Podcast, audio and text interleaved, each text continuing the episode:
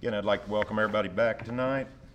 and Also welcome uh, visitors that we have. I'm so glad everybody could make it. Again, we do have several of our number who are gone to uh, Tri-State, but like I said, it's, it's good to have everybody here tonight. Do want to, before I start, just kind of I'd had some, I, once a month I take injections this stuff that's supposed to help me stop bone deterioration. Kind of had a bad reaction to it. Basically, I itch. So if I was taking Benadryl for it, but if I have to stop and it looks like a basset hound trying to scratch his back ear, yeah, it, it's just, that's all it is. But uh, we're about over it. Like I said, that was Thursday, but it still itches. Uh, an introduction, I just want to thank the elders and also thank Doug for this opportunity. I just really do appreciate these opportunities that I have to uh, stand up and- uh, preach before you. It really does help both with studies and also being able to deliver a sermon. Uh, and I do consider it a privilege. And like I said, it definitely helps with my further my studies with God's in God's Word. And I know I've said this before, relayed this story before, but every time I get up here, I'm reminded. Uh, it's probably like I said, 1976. Uh, teenager, and uh, we attended church in Pryor, and they'd come up with a plan that there were going to be, you know, us young men were going to start as teenagers de- delivering sermons. And uh, as usual, it started out me and my cousin were usually about the only two, and then they dropped it. But or at least we're the only two they would get up there. And uh, on the very first time, uh, church here started at six. Church in Pryor started at seven. They'd got, I guess, it would have been Elvis Denny anyway. Um, we came up here first, and then delivered the same sermon in Pryor. So this right here in Chouteau was the very first time that I actually delivered a sermon. So it's kind of ironic, and that full circle, you know, just reminds me of that every time I get up here. Um, and it does remind me that God, you know, it's a humbling kind of experience or thought that, you know, God does have a plan for us in our lives. Uh, he does have a purpose in our life, and we're to use those talents that God's blessed us with uh, to do His will, and we need to be reminded of that every now and then. Um, most anybody that you've listened to any of my sermons, uh, you've probably noticed that I love to go back and re examine what a lot of people call so called Sunday school stories. And uh, those are usually stories that I feel we don't give enough weight to, and we can just consider them for some reason as children's stories instead of actual accounts. And uh, but several years ago, when I saw that I was spending more time studying God's or studying man's laws and regulations instead of God's laws and God's will, I mean, I realized uh, that I'd been putting off basically what I really should be doing and using those talents.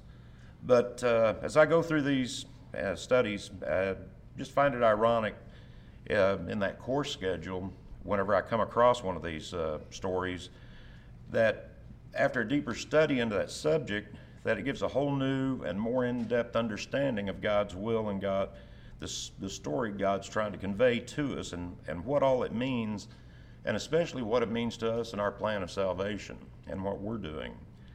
And I know I've used that term Sunday school story a few times already. And if I've learned one thing from this preacher training course that I'm taking, is that mankind, as well as many within the church, regard these biblical accounts as just that simply as Sunday school stories for children. They don't give them the credit or the weight they deserve as factual biblical accounts of in God's Word nor do they give them the emphasis they deserve as information from God that's critical for our understanding of His Word and understanding that plan of salvation. And one of those accounts is the story of Cornelius the centurion, as recorded by Luke and the physician in the book of Acts in chapters 10 and 11. Uh, we're given that account of Peter in chapter 10, and then Peter's confronted and has to uh, recount that story again in chapter 11. And surprisingly enough, Peter, he's confronted by the apostles and the brethren in Judea when he returns, you know, to them for what he's done. Now, there's several things that our Lord's provided in this account. Uh, these two chapters are a wealth of information that I feel is critical for us even today. And today, uh, but first, I want to stress point that this is a, an actual factual account of an actual person, uh, an actual people. Cornelius, the centurion, was an actual person who can be accounted for in history, uh, just just as real as George Washington or Abraham Lincoln. Uh, you see, Cornelius, he was a centurion in the Italian, Italian cohort, and stated in Acts 10:1. The Roman army consisted of numerous conscripts from several conquered nations, which at the time made up the Roman Empire and the Roman army. And over time, these regiments would occupy a region, and then naturally, over time, that regiment would slowly be integrated with new recruits from the region being occupied. I mean, there's one fact of war, and that is that soldiers die, soldiers will get killed, and they have to be replaced. Today's times, we have bases within the United States. Here, stateside, we routine, re, re, yeah, routinely transport new troops to the area of conflict, and we rotate units. We send replacements, supplies, and support to those units in that theater of operation. But back in 40 AD, they didn't have that luxury. Those units and regiments had to be more or less self sufficient. They would secure their supplies from that area that they were occupying, and this would also be true for replacement troops as soldiers were killed and replacements were needed. But history records that there were certain regiments within the Roman army that over time they pretty much maintained their original heritage. And these uh, this Italian regiments, they those were one of them. So both Romans and the Italians maintained records during these times of these units. So we can know with certain fact that Cornelius was an Italian. But he was a centurion, one who had authority over a hundred soldiers in the Roman army. And a cohort consisted of a thousand soldiers, so there were 10 centurions um, in a cohort. Now, compared to the structure of the United States Army, Cornelius, you could probably compare him to either a sergeant major or, or master sergeant, with one exception, and that being in today's Army, we have officers that are in charge of, of units, platoons, companies, battalions. Uh, the officers in the Roman Army were pretty much political appointees, and they would be considered you know, what we've considered the person as the sergeant or master sergeant would be the person that would be the, the planner, be the person responsible, person actually of running everything. So Cornelius, he was, a, he was an important and powerful person at that time. He was what would be considered the backbone of that Roman army in that region. But even given these facts, after studying the conversion of Cornelius, I almost feel that Cornelius was a man whose devotion and faith, even before his conversion, rivals that of many so called Christians today. Now, that might rub some people a little wrong, a wrong way, but to borrow a line from Paul Harvey, save that judgment until you hear the rest of the story. We're told at the beginning of this account in Acts 10:2 that Cornelius was a devout person. And in Acts 10:7 it also says that he was he also had a devout soldier in his command. Now the word used here as devout always is used in religious connotation. Plus we read in Acts 10:2 that Cornelius feared God with all his house. Because the way that it's stated, using the, the singular tense of God, we know, can know that Cornelius was devoted to the one true God versus the traditional thinking of most Romans, which believed in multiple gods. So the singular use of the word here points out that he definitely, definitely believed in one true God. But he not only was devoted to God, but he exercised this influence over his family. He feared God, and so did they. This indicates that Cornelius brought up his family in the admiration, fear, and respect of God. We also read in Acts 10 2 that Cornelius gave much alms to the people. The word people here references the Jewish population. Now, Palestine had conquered Rome almost a hundred years prior to that. Cornelius was a soldier of an occupying army who was sent there to control those people. Yet, he extended kindness over the people that he was sent there to control and rule over.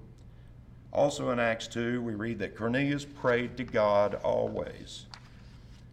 This means that Cornelius prayed to the Lord regularly, which he probably adopted from watching the Jewish people who prayed three times a day as they were commanded. This was instituted by David. We read in Psalm 55 17, where it says, Evening and morning and noon will I pray and cry aloud, and he will hear my voice. Now, could this indicate that Cornelius, prior to his salvation, spent more time in prayer than many Christians do today? We also read in Acts 10 22 that Cornelius was a just man, and also that he had a good report among the nation of the Jews. Now, as a general rule, the Jews hated the Roman soldiers. The Romans, of course, were an occupying force, like we said earlier. They had conquered the Jews and were rulers over them.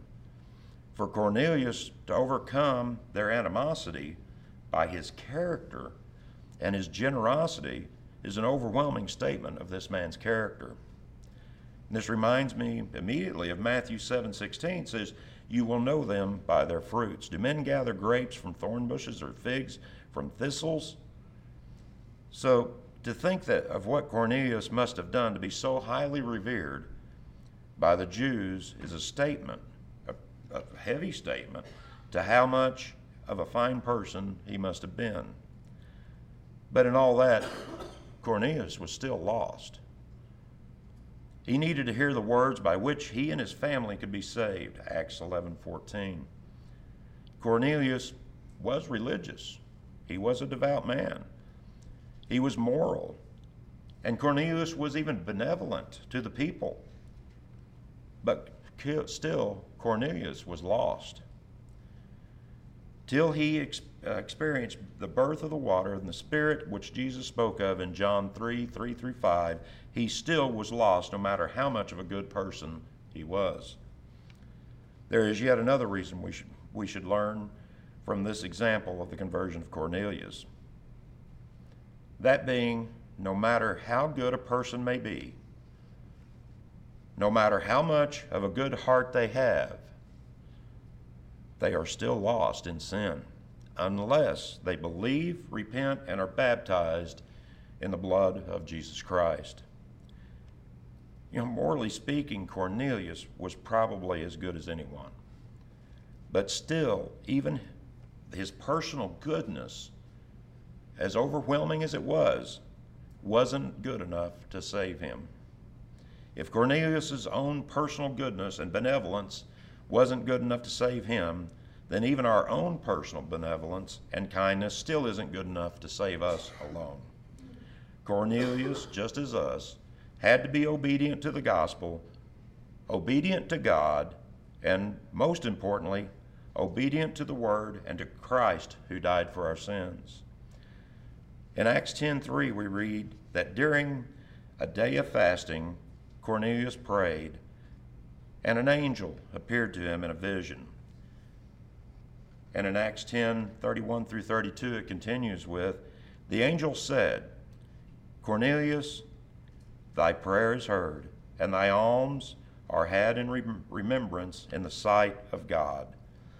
Send therefore to Joppa and call hither Simon whose surname is Peter.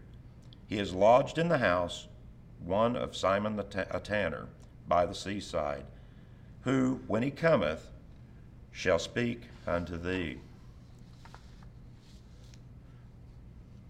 This immediately just made me think, just whenever I was doing writing this. I've heard this before, but it, it really made me think about this. Why was it so necessary for Cornelius to send for, for Peter? I mean, surely the angel knew God's plan of salvation. The angel knew the gospel. I mean, aren't angels supposed to be messengers of God? Why didn't the angel simply tell Cornelius what to do to be saved? Sure, it would have saved a lot of time if he had, wouldn't it? Take, for example, what if your best friend came up to you and told you that an angel of God had visited them, and this angel had taught, taught them that in order to be saved, that they had to repent and be baptized for the repentance of their sins, for the remission of their sins. And what would your reaction be? I think most here tonight would immediately know that friend had been lied to. Because 2 Corinthians 4 7 says, it tells us that the Father has committed the gospel treasure to earthen vessels. The gospel has been given to us, and it is our responsibility and our duty as Christians to spread the gospel. Mark 16 15 tells us that if the gospel is to be spread throughout the world, that'll be done by human instruments. But sometimes it makes me think that some actually think that the lost in this world be saved without any effort on our part. That by some form of osmosis, that the word will just magically sink into their head and the lost will somehow be saved without any effort on our part. I think I was accused of that a few times in school when I, when I was younger on certain subjects, but I can honestly attest to the fact that the process of osmosis does not work when it comes to knowledge being transferred from a book into someone person into a person's mind or into their brain. It didn't work for me, and a few times I even tried sleeping with that book underneath my pillow and it still didn't work. It doesn't work. It takes us, it takes people. But seriously, on this, we are saved to save others. Let me say that again. We are saved to save others. It's our duty. Not just a duty, that implies more or less a chore. But I think 2 Corinthians 5:11 says it best when it says, "Knowing therefore the terror of the Lord, we persuade men." That that verse over the years has bothered me because sometimes I I mean I worry both sides of that subject, but knowing the terror of the Lord and the fate of those around us, that in itself should motivate us. How many of us know or knew of a close relative or, or maybe our best friend that was doing something? If we knew that that action was going to kill that person, that it was going to cost them their life, we would step in and stop it we would tell them. Your mom tells you, told you, don't play in the road for a reason. You will get hit by a car. But the same thing applies. But how many of us, if we knew that that same close friend or relative was lost, how many of us will step in and tell them and persuade them of, to tell them of Jesus Christ and the plan of salvation? Again, I'm just asking that question. But to continue on in Acts 10 9, it says that the following day the, the men dispatched by Cornelius neared the city of Joppa about noon. As they were approaching, Peter went to the roof of Simon's house for the sixth hour of prayer. That always made me think every time I read that. If we that doesn't we think of houses today, and I know we see, you know, because pictures of the Middle East, issues that are going on with military in the different countries, Syria, Afghanistan, we understand the construction of houses were totally different there than they are here. If I tried to go on top of my house to go pray, I want to slide off and break the other hip. But back then, and we know those houses were flat, plus with the heat of the day, that was probably a good place to go was to get up elevated and also get some breeze. So it, it makes perfect sense when we read that that peter went to a quiet place up away from everybody else. And again probably it was cooler a more pleasant place to be to pray. But this continues on again, and, and as we read in Acts 10 11 through 12, with during his prayer, Peter fell into a trance, and in a vision he saw heaven open, and a certain vessel descending unto him, as it had been a great knit sheet knit at the four corners, and let down to the earth, wherein were all manner of four footed beasts of the earth, and wild beasts, and creeping things, and fowls of the air. Now we understand and we know under Mosaic law that animals were considered unclean unless it had a cloven hoof and chewed the cud. Jews were prohibited from eating anything considered unclean. Now continues with that Peter was astonished when a voice said, Rise, Peter, kill and eat. And immediately he responded by saying, Not so, Lord, for I have never eaten anything that is common or unclean. Then the voice said, What God hath cleansed, that call not, though common. That statement was made three times. That statement was made three times. I've heard it said maybe Peter was just that dense and he couldn't, he wouldn't understand and had to be repeated for that to sink in. I've also heard it explained that the you know three represented deity, and that that was a way of convincing Peter that this message truly was from God. So either way, so what was the meaning of Peter's vision here? Obviously, it teaches that we may eat meats which were formerly considered to be unclean under the old law. But this, deep, this, this vision had a deeper meaning. God had taught Peter that people who had been looked upon as unclean in the past were now to be regarded as clean. Acts 10:28 says, Peter said, God hath showed me that I should not call any man common or unclean. Now, up to this point in time in the New Testament church, which probably amounted to a period just a ballpark of around four years from most research I've done. During this period, the gospel had only been preached to the Jews. However, people of all nations were to be part of God's kingdom according to Isaiah 2 1 through 5. It was now time for the Gentiles to be part of Christ's church. The Lord was preparing Peter for the task of preaching the first gospel sermon to them, to the Gentiles. Now, Peter was still on the roof trying to figure out the meaning of what he had just seen and just happened to him when the messengers from Cornelius arrived and asked Peter if Peter was there. The Holy Spirit spoke to Peter and said, Behold, three men seek thee. Arise therefore and get thee down and go to them, doubting nothing, for I have sent them. That's Acts 10 19 through 20. And Peter went on, went to the gate, and asked why they had come to see him. They had explained what had happened to Cornelius and asked Peter to go preach to Cornelius and his family. Then Peter Peter did more or less an unthinkable time, you know, unthinkable thing for that period of time.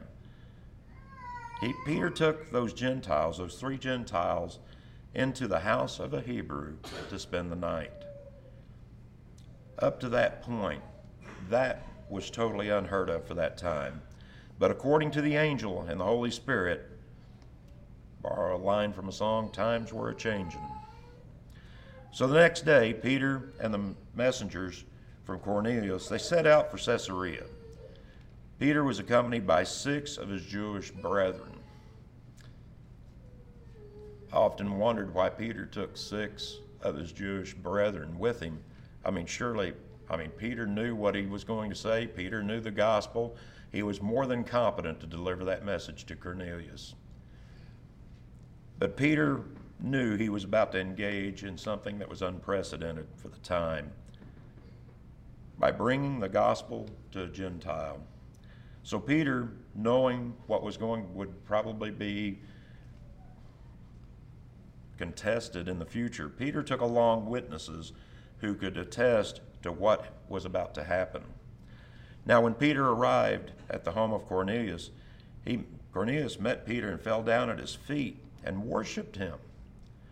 Acts 10:26 says tells us that Peter said, "Stand up.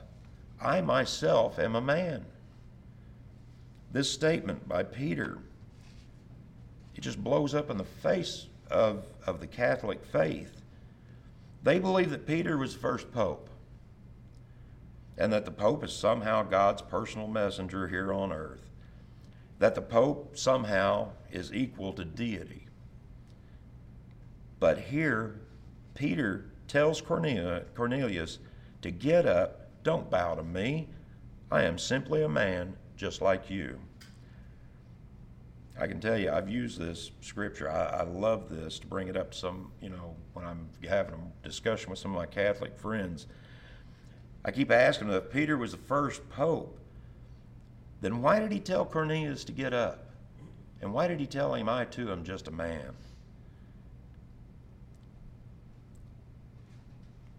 But I usually don't get an answer from any of them on that question. But continuing on, Peter asked why he had been called, and Cornelius repeated his encounter with the angel and told how he had been instructed to send for Peter. Cornelius had called together his kinsmen and his near friends for this occasion. He said, Now therefore, we are all here present, here present before God to hear all things that are commanded thee of God. That's Acts 10 33. Peter started by saying, Of a truth, I perceive that God is no respecter of persons, but in every nation he that feareth him and worketh righteousness is accepted with him. And that's Acts 10 34 through 35. Peter learned his lesson from that vision. He now understood that all men, both Jew and Gentile, were subject to God's saving grace. And Peter preached Jesus to them. We'll read this in Acts 10 36 through 43 which we'll take a minute to take a look at, starting in verse 36, says, The word which God sent to the children of Israel, preaching peace through Jesus Christ, he is Lord of all. That word you know, which was proclaimed throughout all Judea and began from Galilee after the baptism which John preached, how God anointed Jesus of Nazareth with the Holy Spirit and with power who, who went about doing good and healing all who were oppressed by the devil, for God was with him. And we are witnesses of all things which he did, both in the land of the Jews and in Jerusalem, whom they killed by hanging on a tree. Him God raised up on the third day and showed him openly, not to all people, but to witnesses chosen before by God even to us who ate and drank with him after he arose from the dead. And he commanded us to preach to the people and to testify that is he who was ordained by God to be judge of the living and the dead. To him all prophets witness that through his name whoever believes in him will receive remission of sins. Now, this account of the conversion of Cornelius continues in Acts 10 44 through 48, where it says, While Peter was still speaking these words, the Holy Spirit fell upon those who heard the word. And those of the circumcision who believed were astonished, as many as came with Peter, because the gift of the Holy Spirit had been poured out onto the Gentiles also for they heard them speak with tongues and magnify God. Then Peter answered, Can anyone forbid water, that these should not be baptized, who have received the Holy Spirit just as we have? And he commanded them to be baptized in the name of the Lord, then asked them him to stay, and they then asked him to stay a few days. So we read that Cornelius and his family heard the gospel and believed. and they were baptized. This being so important, this being the first conversion of a non Jew. I've heard the argument several times that the conversion of the Ethiopian eunuch, I mean, that had to come first. He had to be the first Gentile conversion. I mean, that was recorded in Acts chapter 8. But we read in Acts 8:27, we read that the eunuch was returning from Jerusalem from going there to worship. Read, read 8:27 says, "So he arose and went, and behold, a man of Ethiopia, a eunuch of great authority under Candace the queen of the Ethiopians, who had charge of all her treasury, had come to Jerusalem to worship." Now, according to Jewish law, only Jews were allowed to enter the temple for worship. And the eunuch, he hadn't gone to worship Christ because he hadn't been taught Christ by Philip yet. Plus, we read of Peter being called before the other apostles in Judea to explain why he preached salvation to Cornelius, a Gentile. And this begs the question that if the eunuch was the first conversion, then why didn't they call Philip for them to explain? So Cornelius, the centurion, was the first conversion, at least the one we the first we have recorded of. But this account of the confrontation that Peter had from the other apostles and the brethren is recorded in Acts 11, starting with verse 1 and following. It says, Now the apostles and brethren who were in Judea heard that the Gentiles had also received the word of God. And when Peter came up from Jerusalem, those of the uh, circumcision contended with him, saying, You went in to circumcised men and ate with them? He continues on. But also in Acts 15 7, we read of Peter referring to the conversion of the first Gentile by saying, Men and brethren, you know that a good while ago, God made choice among us that the Gentiles, by my mouth, should hear the word of the gospel and believe. Now, Cornelius knew something of Christ before Peter, Peter preached to him. However, he didn't have the faith in the Son of God yet, nor did he have remission of sins prior to Peter's visit. And Luke makes this perfectly clear that his faith in the Lord Jesus Christ and salvation came to him through the message delivered to him by Peter. So you can understand why this account of this conversion of Cornelius is so important to us today. Plus, with all the important facts that are contained in this account, why it's important for us to know and to understand what took place in this conversion. But I think one of the important things in this account is the subject of decisions and the importance of our decisions.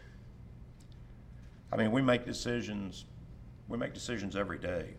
We make decisions every minute of every day. Even in our subconscious, we're making decisions all the time. We're making decisions where to go, what to do, what are we going to do after church? When's this guy going to shut up? I mean, I mean, we're making decisions all the time. Some decisions are simple. Some decisions are small. Some we feel are of no consequence. But some are big decisions. Some are major life altering decisions and some have major consequences in our life. Some may even seem simple and small at the time, but they have such major impact later in our lives.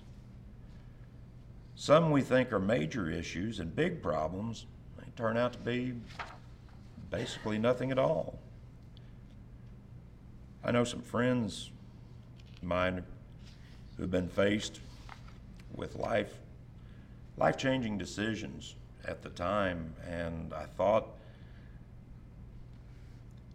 that what was happening to them, you know, was going to be so life altering forever. But years later, I mean, what turned out that they thought was, was so catastrophic and life ending at the time, it turned out to actually be one of the biggest blessings in their life. One, a former boss of mine, I worked with this guy probably for, oh, just over a year before I actually met him. Talked to him on the phone a lot of times, but he was hired after I was, and I was always on job sites and was out, you know, way out of town and out of state even most of the time. And when I did get back to the office, he was usually someplace else, you know, related to work. But after we met each other and after situations changed, we actually became pretty good friends. We both showed up to work early, ended up staying late, just out of dedication to our job. But that gave us a lot of time to, to get acquainted and to talk. And we, like I said, we just became pretty good friends. He was pretty much in a really stressful job. And a lot of the reason was he mainly he made it that way. I was a little more laid back about it, and he pretty much stressed out about it. And we had just reached a point where we had lost a major contract, and it was going to really affect the office. Uh, we were going to end up probably having layoffs, and but he was really stressing out about it that afternoon. he stressed about that so much he actually had a heart attack that night. And the next day, well, I was at the hospital to see him, and he was still just stressing out about everything and about the heart attack and about losing the contract. I just told him he had to let it go or it's going to kill him. Uh, I mean, it was pretty evident. I just we talked a long time about it. Well, we talked, and again, we talked several times after that, and really, to make a long story short, he eventually he, he quit that job and took a job another just totally unrelated field, and uh, even in another state. And it was years later I was able to visit with him, and he told me that losing that contract that was probably about the best thing that ever happened to him. He had a better job, less stress in his life, and it turns out he and his wife had been having problems because of all the stress he was having, and they were almost basically living a second honeymoon according to him. So that crisis actually turned out to be a great blessing in his life. You know, other times it might be medical issues, and the decisions we make can have such an impact on our life. Some positive and some negative. It depends on, on how we handle it. Another friend, he had been having a lot of issues. Uh, spinal issues, degradation of the you know bone structure. Anyway, he'd had a few surgeries, and similar to mine. And we were uh, we were talking. It turns out he had been trying to find me that afternoon, and uh, it turned out he had got a report from his doctor. It just wasn't healing as fast as it should, and uh, we just kept talking because he had made the statement that he just couldn't put up with the pain and which worried me. And I just kept talking to him until, you know, I felt that everything was fine. And I just kept telling him, you know, if we need to find some help, we'll find some help. We need to find another doctor, we'll find another doctor.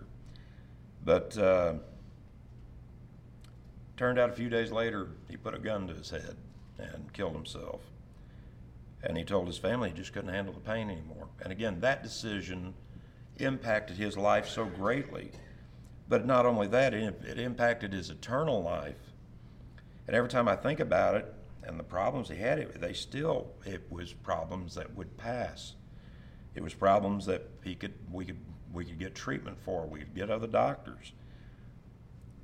But that decision is going to affect him throughout eternity. I just, you know, we just pray for grace in that situation that that's one of those problems and situations in life that person's decision it, it just they didn't they just didn't think it through or for whatever reason. But all we can do is pray pray for grace at that time. But it, it I bring that up because it makes sort of makes a lot of those other problems in life just seem so small. But still I had another, I got another friend who was faced with uh, another situation. It was another, if she had a serious illness, she had cancer, and uh, she had to go through the treatments. I know a lot of some of y'all here know what I'm talking about, and it's not a fun, it's not a fun experience, but she decided to to fight that, and of course, when she when she found out, she was you know she was devastated, and then on top of that, she had a husband whose whose words were she he didn't want to be tied down to an invalid, so he left her. So that was on top of that. So through a lot of tears, through rumors, even financial problems, she went through all that plus the treatments, but she defeated the cancer. She ended up meeting someone who just treats her like gold, and they're they're just as happy as can be. At that time when she got that diagnosis, she thought her life was over. But by making the right decisions and the strength of a lot of friends, things turned out to be just fine. And she has a whole, I don't know how to put it, a whole gaggle of grandkids now that she spends her times with. And so those life deci- you know, life altering decisions,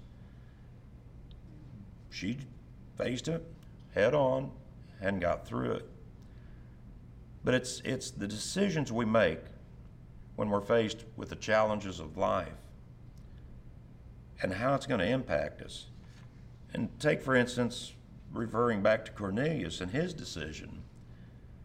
Those decisions which put things into motion long before Peter ever showed up on the scene, all are leading up to the most important point in his life. Those decisions to rule over the Jews with respect, those decisions to give the Jews who he was over and, and who were in need, who he gave to them, gave alms to them, and instead of being arrogant and ruling over them, you know, like keeping them under his thumb, he helped him out. Cornelius had, he made the decision to treat his fellow man with compassion. But Cornelius also made the decision to seek out God and to pray for guidance. Again, these decisions ultimately led to Peter showing up and his family eh, teaching them what they must do to be saved. Another major point I'd like to make that being through the decisions decision Cornelius had made after hearing God's will and the gospel of Christ. He didn't tell Peter to come back another day when it was more convenient. He didn't wait till he had heard the gospel two times, four times, 20 times, a 100 times. He responded the very same night that Peter preached to him the gospel, the first time. One time, and Cornelius knew what to do on that first time. It begs the question that if you haven't been baptized, how many times do you need to hear the gospel before you accept Christ and be baptized? Or if you've fallen away, you need the prayers and forgiveness of the church and of Christ and God. How many times do you need to hear the gospel? Yet, even another question what about our friends, family, neighbors who are lost? How many times are we going to wait before we tell them of that good news? How many times are we going to let pass by before we tell them about the salvation of Jesus Christ? Decisions. Some small, some big. Some have major impact on our life, some don't. But the question, when it comes down to it, before our, when we come before our Lord God and Maker, the question is, what will our answer be when we're asked what we will do concerning our salvation? If you have needs for the church, or you wish to be baptized, you just need prayers, we offer this, extend, extend this invitation to you at this time. So we stand and sing.